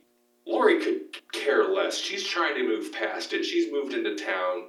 Uh, Michael Myers is rotting in a in a in a sewer somewhere. There are definitely some weird like plot points pulled from various Halloween sequels, but I guess kind of all the trilogies did that a little bit. Or all Yeah, the they, did that. yeah, for sure. But it feels like Halloween Kills, the whole movie was a build up to something that we didn't and then and then it ends. And I kind of cut it slack because I'm like, well, they've had this trilogy planned, right? Like they did the first one and then be I think before it was even released, they're like it's going to be a trilogy. Like it's agreed on. Like the deal's done. So I was like, okay, I'll cut kill some slack because the ending of it because there's going to be another one this drops like all the main threads, like all the threads. I mean, it's got the carryover characters, and it's like, no, we're going to do this completely other thing. And part of, and I know it's it's not necessarily fair to judge a movie based on the sequels or whatever, whatever, or your expectations. But I think in this case, it's a little fair because of how it was presented and how tightly woven the first two were. You couldn't help but having expectations coming into this and it's like we're gonna swerve hard right and that's why i say it coming after halloween ends hurts it a little bit and the laurie strode aspect even though i know that's what people want or at least that's what the studio's convinced the fans want maybe that is what the fans want but um i feel like that also hurts it because i think you could do the story of corey and it, it, you know a weakened michael myers and even sure, like throw the daughter in there, like the whole love story. I kind of wish they would have pushed her further into darkness along with Corey because that I felt like that was interesting. It's like, oh, she's like, he's had a rough time. You get it. You get why he's kind of going this path. Um, and she's obviously had a rough time, but you wouldn't expect her like. It'd be interesting to almost have her take the anti-Laurie path, where Laurie's like, I mean, she kind of didn't like she's not super good or anything, but she, you know, justice and like got to get Michael eventually. I like the idea of like maybe she takes a dark turn, um, Almost a Bonnie and Clyde of uh, slashers. a little bit to where it's like she really shouldn't, but also you kind of understand why she would. Yeah. Um, her mom was killed, like her her her boyfriend, her dad, like she lost like everybody. Uh, so I kind of wish, but then like once we get into that third act, I mean, I like how they kind of wrapped up Corey's deal, but then it just like derails into uh, Laurie and Michael fighting, and like I feel like the story that the most of this movie is about doesn't, for me, have a satisfying conclusion on its own because it's still tied into the the Laurie Michael thing, which feels kind of too separated from the story this movie wants to. do, Yeah, If that makes sense. Yep, and I think I think they felt they could get away with it, and part of it I agree because essentially this is Halloween 3. It's supposed to be a complete left turn. It's supposed to not be the same story anymore. Right. But that's all done inside of a still connected story. Right. So it's like, I get what you're going for. You you went the whole left turn. I love and always have been a fan of Halloween Season of the Witch. oh yeah. Um, so wanting to go a, a, a new route is a, a fun idea, but you're still also wrapping up ends to conclude your trilogy. Let's say it's it's Halloween three, but with the same issue Halloween two had in that if you cut out most of the movie, you could have thrown it at the end of one and one you know one movie. So you could have cut out most of this movie, thrown it in at the end of Halloween Kills, and wrapped up the Laurie and Michael story, and still Right. made and still made this movie. Yeah. No, yeah, that's that's totally valid. I think you're right. That would have been. It might have made for a weird trilogy in the way that at least I perceived it, the trilogy was being pitched to us, but I think it would have made Kills and this movie both stronger. Yeah. Um, because I think there's interesting stuff in this. I, I, I like. I think this is one of the better looking of the three. Oh in terms yeah. of like I totally cinematography. One agree. hundred percent. Yes. It, it looks great. I kind of like the mood and the tone it's going for. Um, yeah, it just has too much baggage. Yeah. And I mean, it does hurt me a little bit to see such a weakness. Like I did, there's a little bit, but I'm not one of those that's like you ruined Michael Myers. Like no, it's fine. It's an interesting thing you they're doing. Um, even like when I the scene the scene and I feel like this scene really bothers people uh, is when he goes back to the sewer and you know he beats on Michael Myers and takes the mask, even though it might not necessarily make sense. Just like the like, you're just a man, and he takes the mask, and I was like, that's that's kind of a powerful scene. I really like it. Um, but I don't know. I don't know. Yeah. The Laurie stuff is just too, like it's tied in there, but it, Yeah. that's really what bugs me. I, I said it too many times. Yeah, I, uh, uh, you know, like you had mentioned earlier, like, do fans actually want the Laurie thing? Is that what Stu's convinced you of? Man, like, after, you know, Rob Zombie did his, which at the end of the day still told the same story as the original. You know, it's it's the whole family aspect. It's the Strode family. Michael Myers coming from that. Laurie this, Laurie that. Like, once his were done, I was like, cool. Give me more Michael Myers. Please just put him out there on Halloween night, killing people. Like, I don't want any more Laurie Strode stuff. I just don't want any more Strode family. And when they announced that Jamie Lee was coming back, I was like, "Fuck." but then they announced that she's not going to be family because in that first movie, she wasn't. That was Yeah. never the plan. It so always I'm like, okay, I'm Yeah. okay. I'm okay with this. It's different. It's not family anymore. But it's still kind of still with that Strode. I I think 2018 one handled it perfectly. That's why I was, was such a fan of that. Yeah. Because I was never a big fan of Halloween 2. And I know people, a lot of people like it. And it's fine as a movie, but I hated the sister. Like, I hated that. Like, you don't, it's such a sequelitis thing to do. It's like, you don't need that. It's actually, in my mind, better that she wasn't. She just happened to be there. She came to the house. And John Carpenter didn't want to do it either. Right. Oh, You yeah. know? Oh, yeah. He need money. So as, Right, as he- he- fascinating as this is, uh, Oh. let's we will revisit. Don't Halloween you on another- interrupt us. I'll interrupt if I want to interrupt. I will say we will uh, revisit Halloween on another episode um, because I think there's a lot more to discuss. Um, especially revisit since Uh, on every episode. every every episode is Halloween. It's you know our version of the Grawlix Doctor Who. Um, yep. but Sorry, no, I. I, I think there is a lot more to discuss, and especially since the episode that Billy and I way way way back when. I mean, there's a lot more has come out. So yeah, I think it would be interesting for the three of us to sit down and discuss the differences. So, upside, you guys have a sneak peek at an upcoming episode. Don't know when, don't know where, but well, I know where. It'll be right here.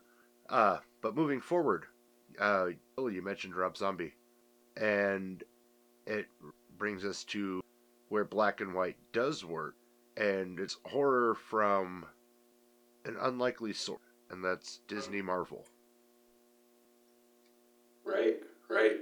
and that's Werewolf by Night. Now, this is one that I'd been excited for for, and when the trailer dropped, I was really excited.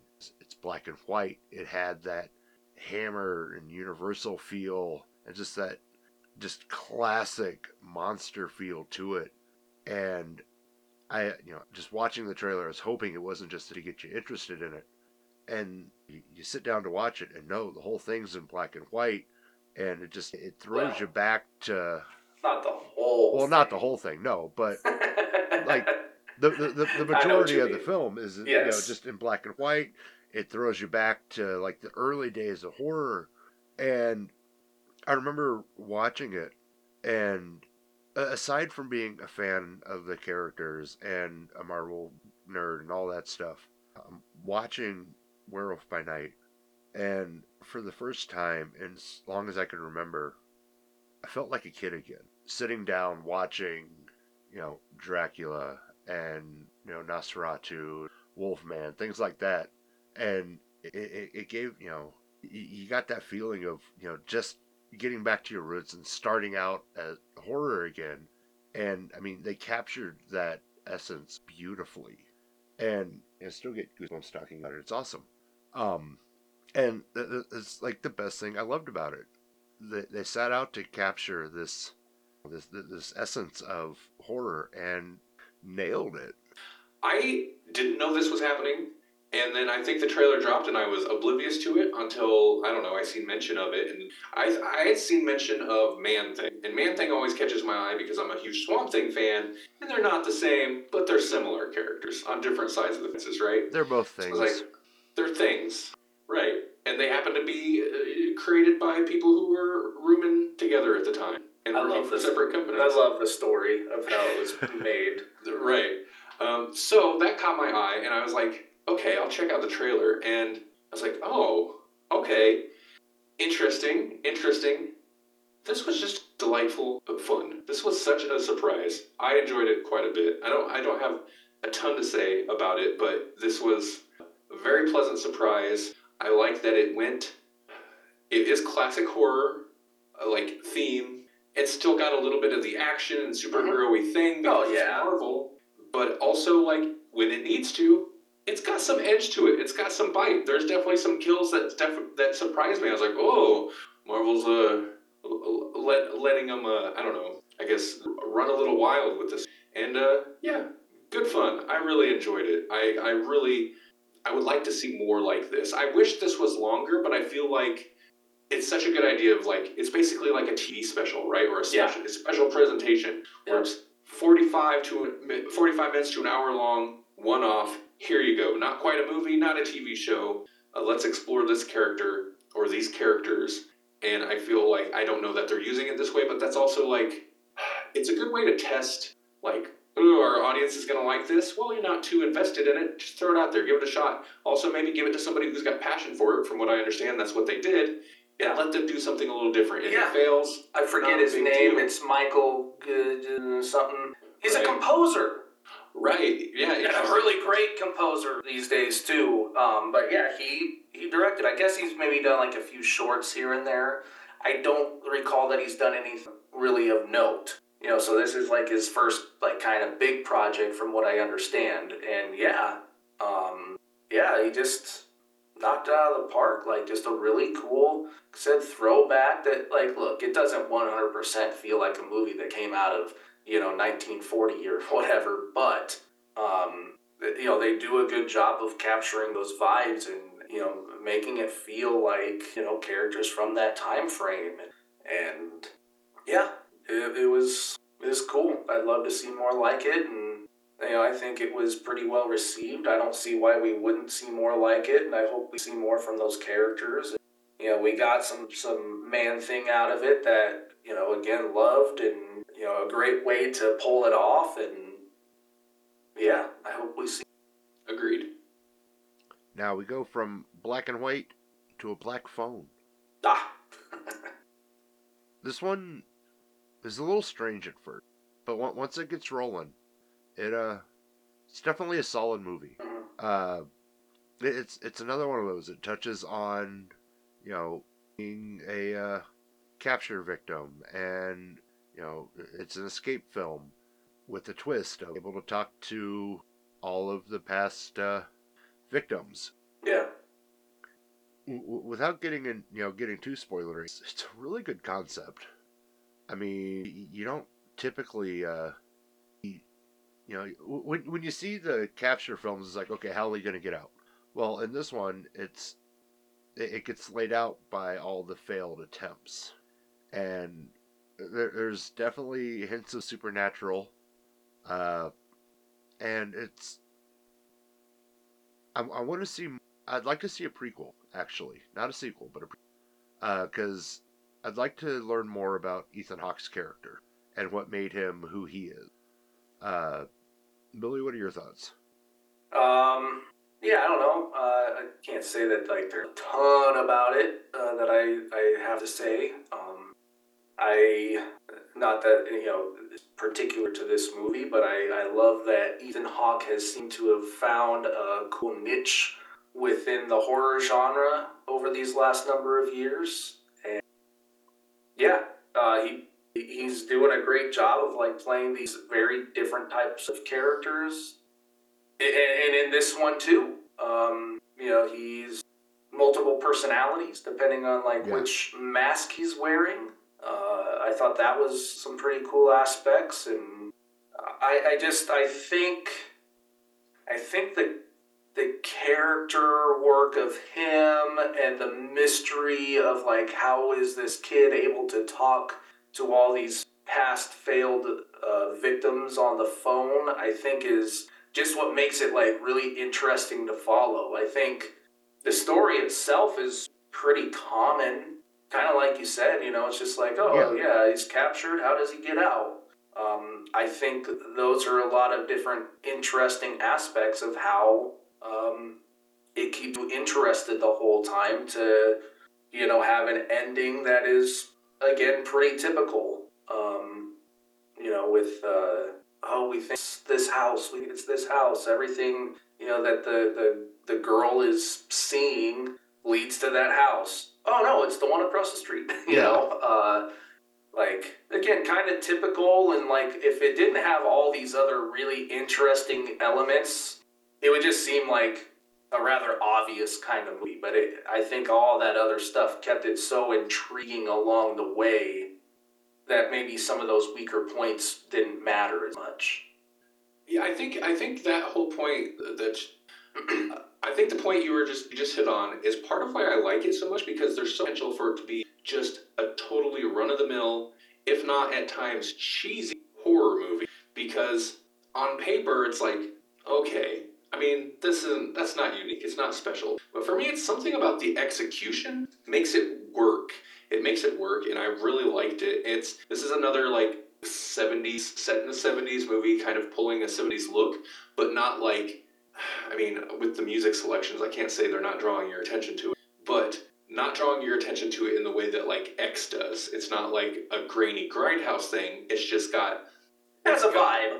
it's got the vibe. It's the setting the music a bit the color grading even but it's not over the top. It's just like oh like that's like I don't know, a certain Kodak look in whatever film they were using in the back in the day. Just got the right color grading, but also Ethan Hawke's character could be horrible. Like I mean, could just so bad and cheesy, but it kind of works for me. The other thing I think that really helps this is I mean, Ethan's Ethan Hawke even kind of plays it over the top. Uh, I don't think that's controversial to say.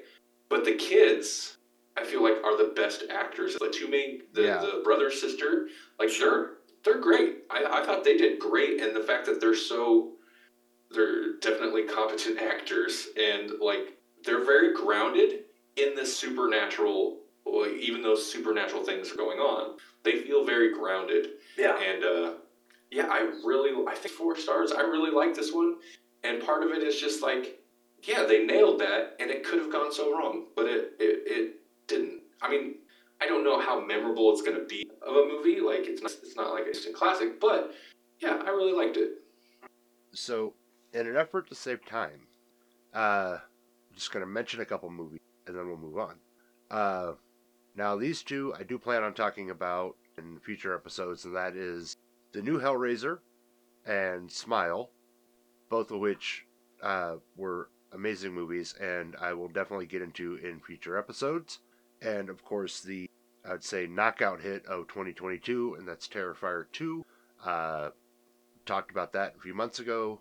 Go back, check out the episode with uh, Michael Levy, complete spoiler episode. We do a complete deep dive into it. Now, that said, there are also a few scenes of uh, note this year, and we have three listed. I'll name them off, and we can decide which one we really want to dig into because we've almost been here for two hours. Uh, Whoa, baby. right. Right. Um, so we had Wednesday, the story of Wednesday Addams finding herself. We had Chucky and Guillermo del Toro's Cabinet of Curiosities. All three were, I'd say, like the biggest horror series of 2022, arguably.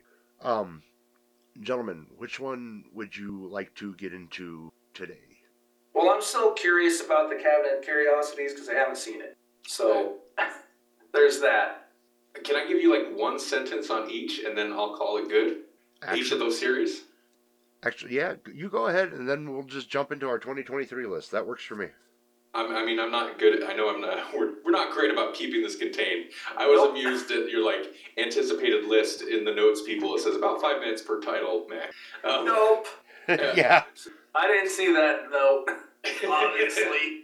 I didn't pay attention to my own notes, so it's okay. Uh, Ah, hell, Wednesday, make it a two-part. w- right. In the future, you should like consider. Yeah, like Yeah. Let's, let's split these things up and like. Anyway, Wednesday, I don't know that my expectations were high. I don't think they were. Uh, overall, I liked it. It's not great. It's appropriate for what it is. I hate the casting of the parents. Hate it. And it's, yeah, that's it. That's it. Although uh, Jenna. Randy's about ready to start going on and goes, "Oh yeah, I just don't like it." Moving on. I didn't say it wasn't going to be an extremely long run on sentence. Um, Chucky continues to be a delight. I'm so glad this Yeah. like franchise continues on in series form. It's so good. There's so many fun minimums. That's all I'll say about it. Um, Cabinet of Curiosities, horror anthology. This might be though my favorite uh, ser- horror series of the year, and it's it's kind of a surprise. I mean, I was expecting to like it, but horror anthologies can be very hit or miss, and I feel like this may be the most consistent horror anthology series I've seen in that like in terms of quality.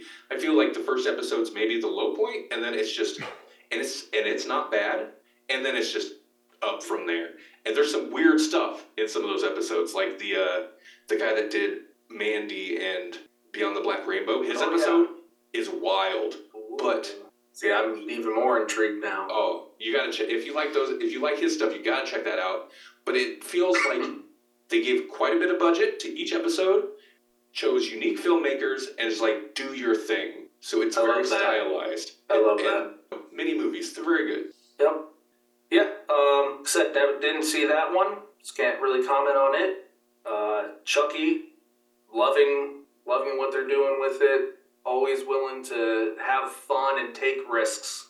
Sometimes those risks don't pan out the way that you want. There be previous movies or whatever, but it's risks that they're having fun with.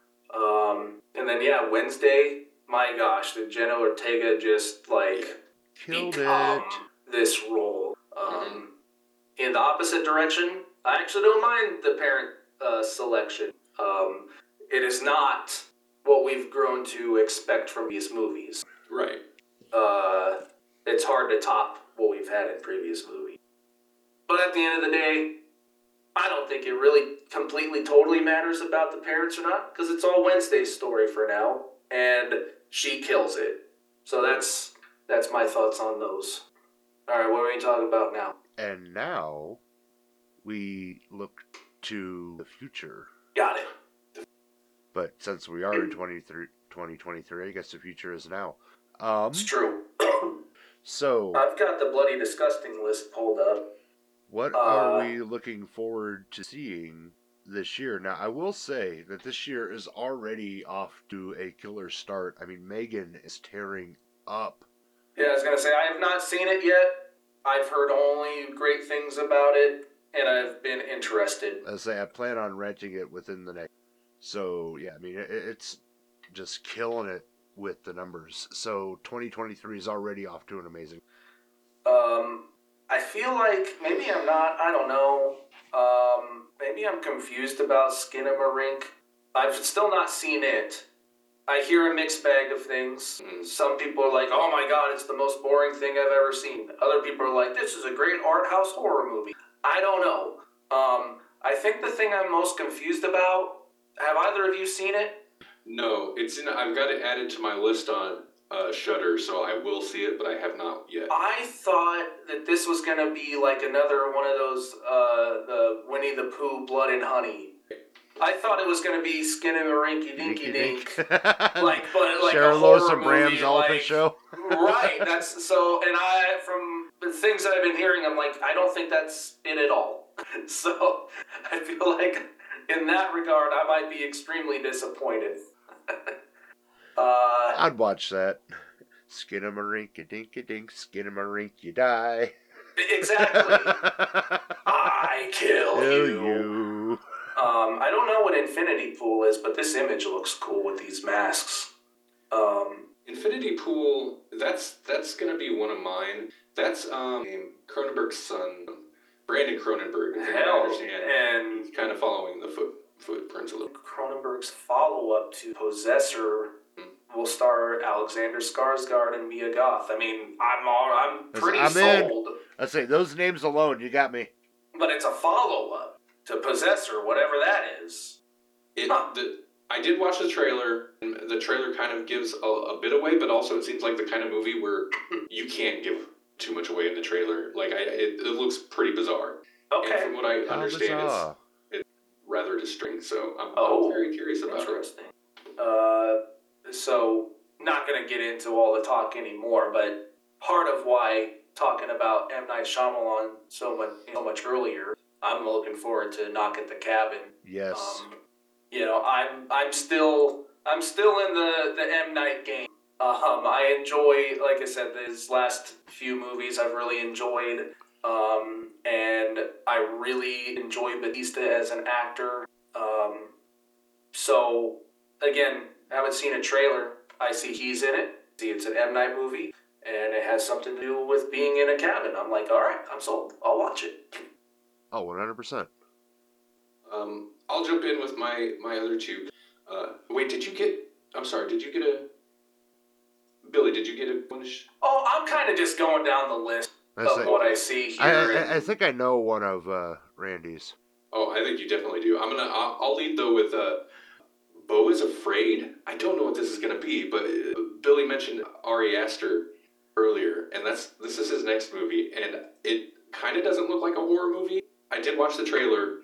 Again, I feel like it's you're gonna be more confused if you watch the trailer, so that's a good trailer in my mind. But it looks like a weird, eccentric comedy, but then it kind of looks like a nightmare. So, like it's got a Joaquin Phoenix, and it looks so bizarre. Um, the description on Letterboxd is described as a zonky nightmare. So uh, I'm, I'm very curious about that.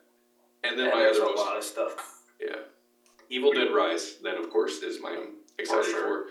Uh, You know, cautiously, I didn't hate the re- when they did the, the kind of reboot. Yeah. like there's stuff I don't love about it, but like, man, so much like the the end of that like there's a lot of good stuff in that. The end of that movie is amazing. So Yeah, yeah, I like it a lot. And I'm kind of surprised the trailer, Renfield but- wasn't on that list. forgot about it existing. I say knowing Yeah. knowing your love for Cage. You know, I've so come around on Cage. He's just got to be in the right stuff. He- one he hundred percent. Cage. Cage doesn't fit your movie. Your movie has to fit him. Over the last number, you're right. Yeah. Over the last number of years, filmmakers have figured out like don't just put him in your random ass movie. Like build a movie around his eccentricities. Is that how you say that? Um, Sounds right. something like Sounds that. good. Um, and yeah, you do that, and you're in for something pretty. Might still not be your cup of tea, Right. but um, yeah, uh, I don't know. Like, keep hearing about this cocaine bear. That sounds crazy. Um, I say, and then uh, obviously Winnie the Pooh. Yep. Uh, uh, that's probably one of the most talked about ones because it's Winnie the Pooh. It's horror. Yes. There- I just- a lot of possibilities. I just went and saw uh, uh, Ant Man, and before that, they played a trailer for this movie called. Now, this is a movie I don't know that I would have known anything else about unless I heard secondhand. Um, it's called 65. Um, Sam Raimi joins forces with the writers of A Quiet Place. Um, it has Adam Driver in it, and it's uh, how did they uh, advertise it? Is um, past meets future. So like, it takes place in the future. It's got futuristic like guns and like weaponry and like laser type stuff, and they somehow like go to this different planet or time period, and they're fighting dinosaurs. And now that might sound a little odd, but I suppose I would say maybe check out the trailer. Like it, it, it it's played like serious. Um, looked really cool to me. So um, definitely interested in that. Um, Renfield, sure. Evil Dead, yeah. There, there's another Dracula film coming out, but not, it's not Dracula. Okay. It's the last voyage of the Demeter, Mm. and it, it's based. It's an adaptation of the Captain's Log, the, the chapter from uh, from Dracula, and you know it's uh, Andre uh, Øvredal is the director. Um, stars Corey Hawkins, Aisling uh, Franciosi, Liam Cunningham, and David Dastmalchian. It, it's you know uh, Viggo Mortensen's in it. Um, so yeah, it's uh, Jude Law's in it. It should be Okay. a really good movie. It's set to come out in August, I think. Nice. Um, but yeah, it's but they- they adapted it. It's just one chapter of Dracula they turned into a movie. All right. so it should be fun. Um, and yeah, you got your modern classics. Uh, a new Insidious is coming. Nun Um, 2. Saw. Say yeah, there's uh, Saw X. Ghostbusters. Yep. And then of course Scream. Yep. I mean, there's next year's going to have to be a two-parter.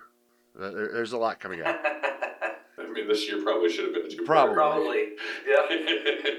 And then Living- Maxine will be coming out. Is it Maxine to you know finish out the Ti West trilogy? Live and learn, then get loves. Yeah, no, that was fun. It was fun to, to reminisce about last year, where I feel like I've slowed down in the amount of movies that I've watched. Um, I still feel like was able to contribute a bit to this list, so that was fun. Well, we've all had busy years. Oh yeah. So I kind of made a point to ramp up my movie watching this last year, and oddly enough, You ramped up, we ramped down. see, I find purposely like these last couple years, it's like I need to scale back from the 400 movies I watch in a year. oh no, yeah. See, I think mine kind of dwindled down just because like so many series and stuff I was watching instead. Mm, Yeah. Like, Sure, show. sure. No, that makes I've been making a point, but dude, a solid. It has been a solid year for horror because looking over the ones I've watched, we didn't even like menu and stuff like that. Oh like, yeah, I liked the menu. Yeah. a nice little movie. there's a good chunk of movies that I threw four and five star, four between four to five star ratings Wow, on Letterboxd this year, very cool. and They say And, there, you know, there's so many that you know just we couldn't cover. right. Oh yeah, That there's too much. yeah, I mean, there's a lot of good stuff out there Yep. between mainstream, indie, a lot of good stuff coming out, and a lot of times you don't even have to look for it. It's just Yeah. there. Yep. It's a good time for horror. Yep. All right. Where? let's start with Randy because I think your list is shorter. Randy, where can uh, listeners find you and Grolix and everything? Okay, well, of course, electronicmediacollective.com. I'm a little slow to update it these days, but I do still update it. Uh, if you want to hear me talk about, well, it used to be comic books, it's occasionally comic books, but mostly movies and TV shows, grogspodcast.com. Uh, we do live streams a week. They don't always hit the audio podcast. Your weekly Tune in for a live stream. destination. yep. And then um, I just released a music album. I would say my style these days is 90% metal, 10% synth. Used to do synthwave. Now it's it's pushed pretty hard into more metal territory now. But I just released an album called Seeds and Claw. The artist title is Super Science. Go to superscience.xyz. Whatever, but I like it. uh, XYZ. And that's what I got going on. I have um, a wrestling collectible podcast adjacent to the Major Wrestling Figure podcast, if you're familiar with that. Um, I run a show called the Major World Order, part of their network.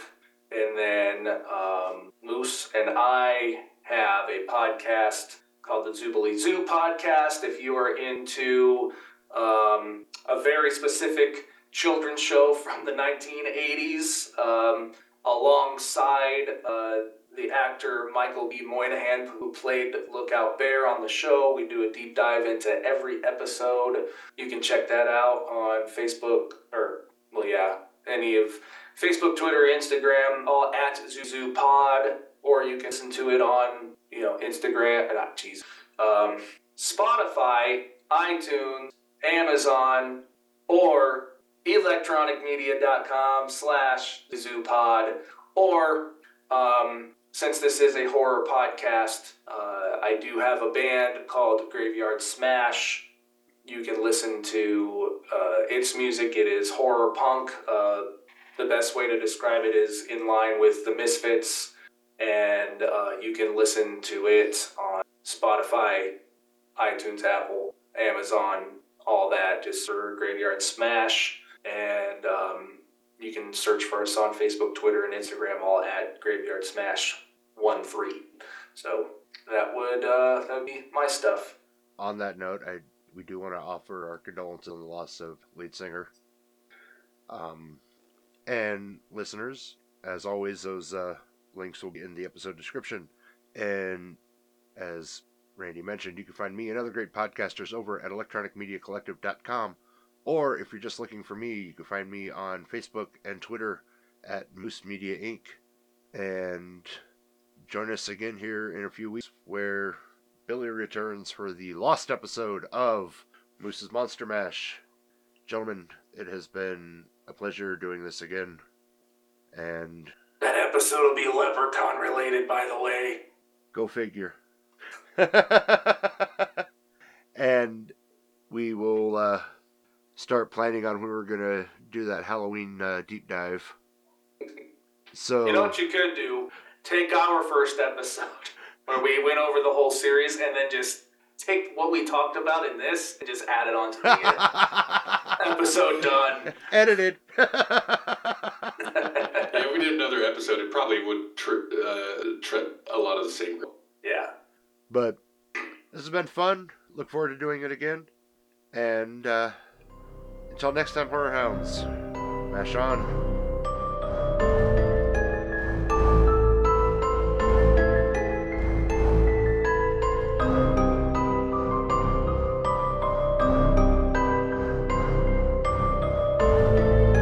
This has been Moose's Monster Mash. Come back for more chills and thrills if you dare.